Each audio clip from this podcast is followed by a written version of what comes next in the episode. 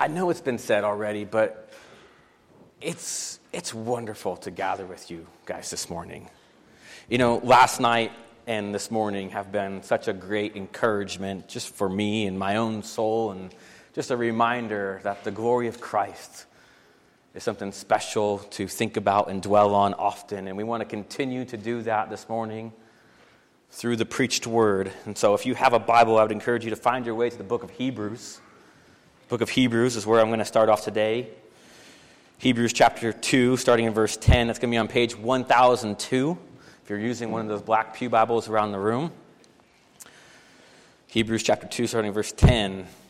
If you don't have a Bible, you can take one of those home with you. If you need a last minute gift for somebody, feel free to take that with you as well. Now, as you're finding right there, would you just please uh, pray with me one more time? As I pray for you, pray for me. Well, Father, before we actually look at your word and contemplate the glory that is to come, uh, we know that we are in need of, of your spirit to illuminate and to allow just the truth of who you are to reach deep into our own hearts and souls and minds. That we know that apart from you, this gospel, this good news is a stumbling block. It's foolish. But with you, it's everything. It's the very light that has pierced the darkness of our own souls and allowed us to gather here this morning. And so, God, I pray for everybody in this room, from the young to the older, that you would allow us to rightly see who you are and also to rightly rejoice in the glory that is to come. And it's in your mighty name, Jesus, we pray. Amen. Amen.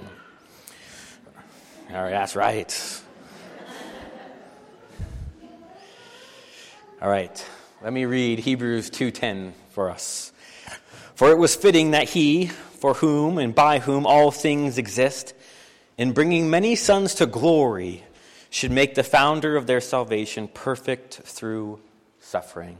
Church, that is the word of the Lord for us this morning. Thanks be to God indeed. Now, throughout this series that we've been walking through as a church, contemplating the glory of God found in Christ, right? That glory, that majesty, that grandeur, the perfection of all who God is. We've seen that that can clearly and ultimately be seen in the person and work of Jesus. And we spent weeks taking a deep dive into, right, who is Jesus? How is he fully God and also fully man? His nature, right, his work as prophet, priest, and king. And last night, we considered the glory of God and the birth of Christ himself. But the text that we just read, the author of Hebrews points out that not only are we called to behold the glory of God as we've been contemplating, but there's also this aspect that we are being brought to the glory of God. That He is bringing many sons to glory. And that through His suffering, this has been made possible. If you recall, one of the earliest prayers that we looked at from Jesus in John 17, verse 24, should be on the screen.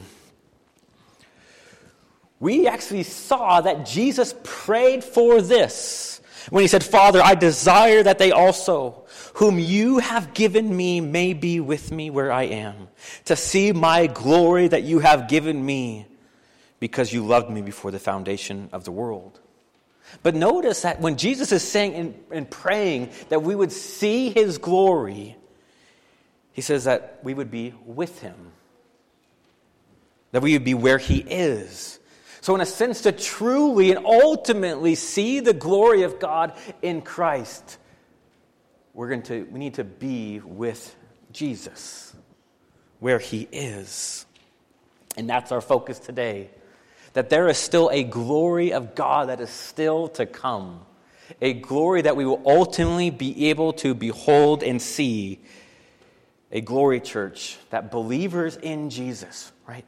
Those of us who have trusted, placed our faith in his finished and perfect work, in his life, his death, and his resurrection, that those of us who have trusted in him, there is a glory that is still to come. There is a glory that still awaits you, Christian. a glory that we should contemplate on this Christmas day. I pray that's all our hope. Not in what this world has to offer, but what Christ has offered and continues to draw us closer to. Because we are one day closer to that reality, church. We're one day closer than we were last night. And tomorrow will be one day closer if he does not return today. Because one day we will dwell where Jesus dwells. In 1 Timothy, Paul actually says that Christ, in his resurrection, was taken back up to glory. Glory is often used as a synonym for heaven itself because it's the place where God's glory dwells. And so it's entirely appropriate when a believer dies, we would say they have been taken up to glory. Because in spirit they have. In spirit they have. In church, throughout the New Testament, the glory that is to come has been this constant encouragement for the weary Christian. It's a constant encouragement because God knows what life in a broken world is like.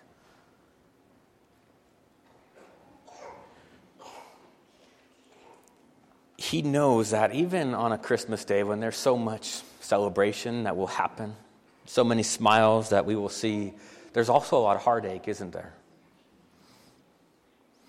Because he knows what the presence of sin is like. Even though Jesus never sinned, he knows what living in a broken world is like. He knows the consequences of it. And this Christmas day, church, I want to remind us that despite those true things, there's a greater reality that we can fix our eyes to.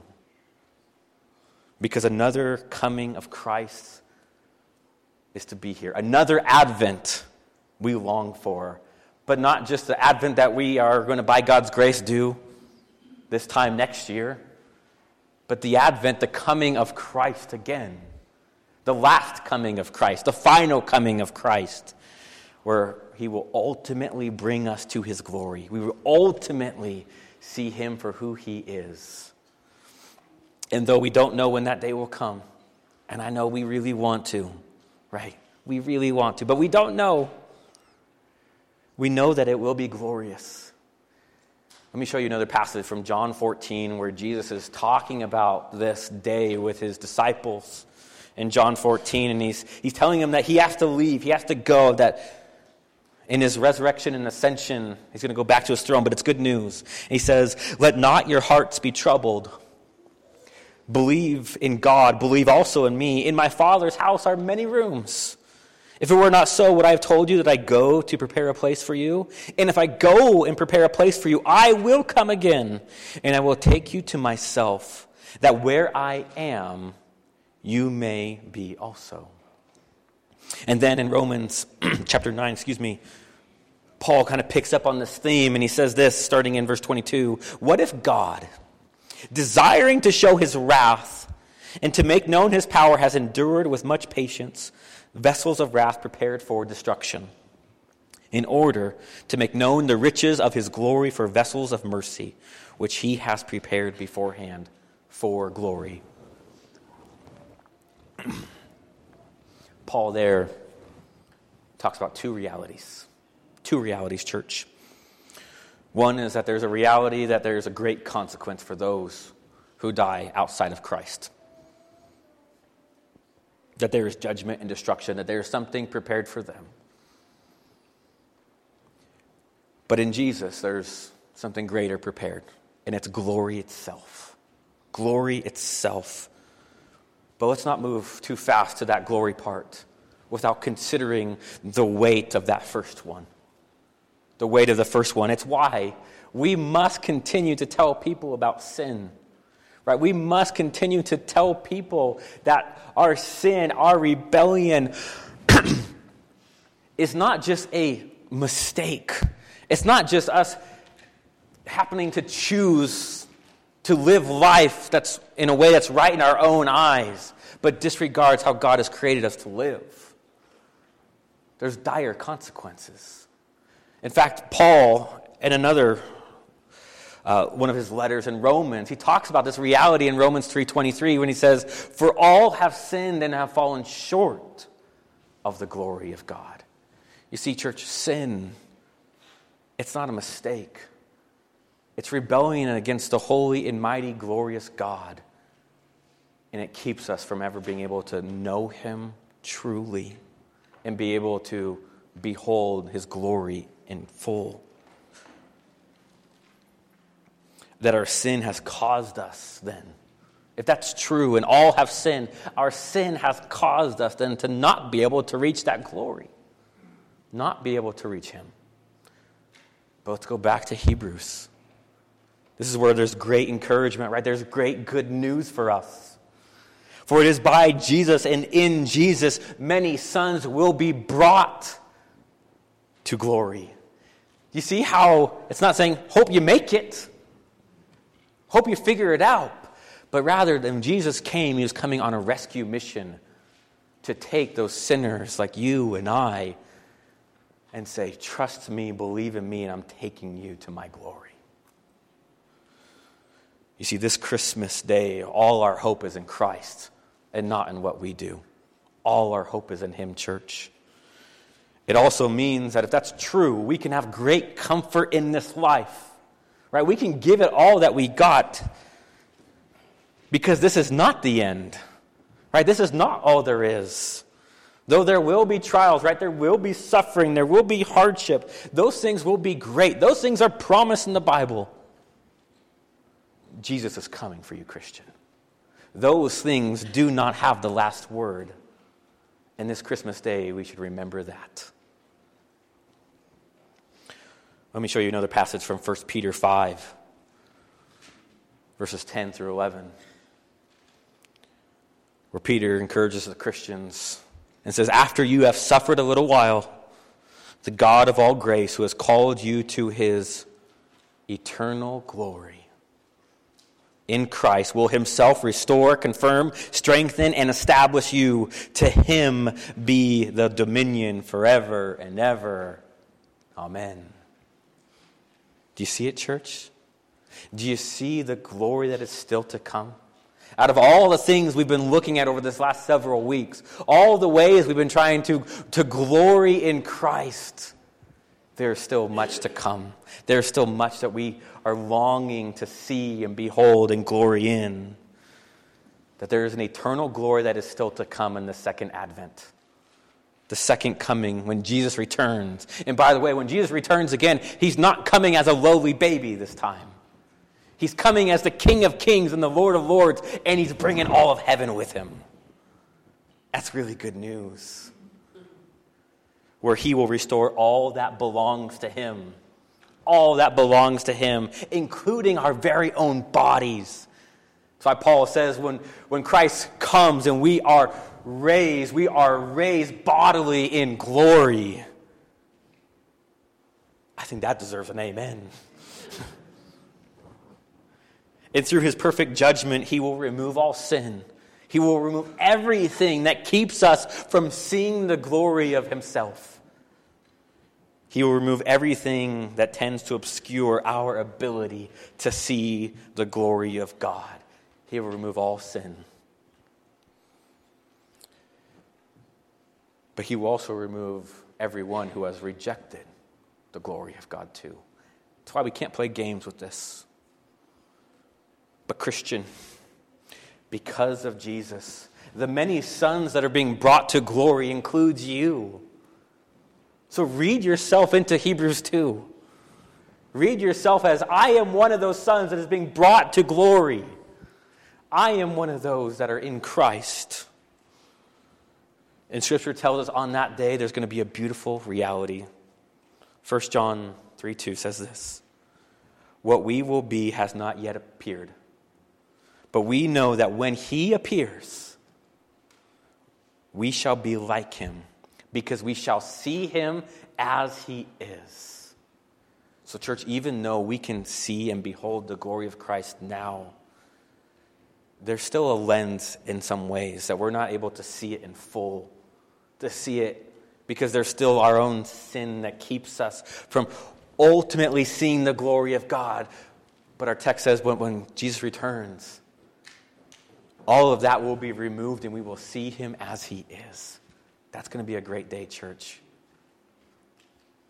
We will see him perfectly, utter perfection, and we will be with him, just as he had promised in John 17. We will be with him and we will be able to see his glory, a glory that will wipe away every tear from our eyes. Because the book of Revelation tells us, it's a glory that announces that death will be no more. No more mourning, no more crying, no more pain, no more cancer, right? No more prison, no more funerals. The former things will have passed away when the glory of God is here. And real last text show you this. Revelation 21 23.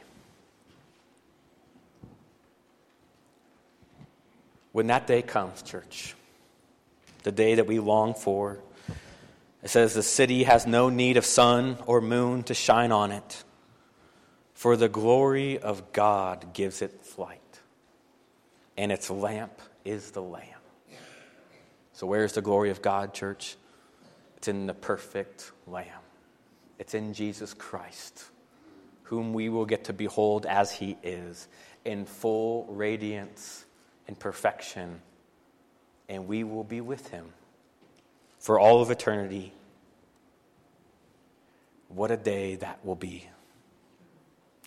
So, church, the glory of Christ is our greatest hope now, but it's also our eternal dwelling place in which we long for that to come.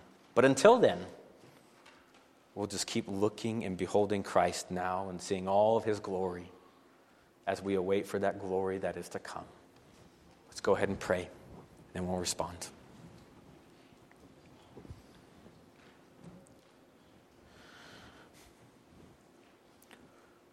Well, Father, as we end our time in your word this morning,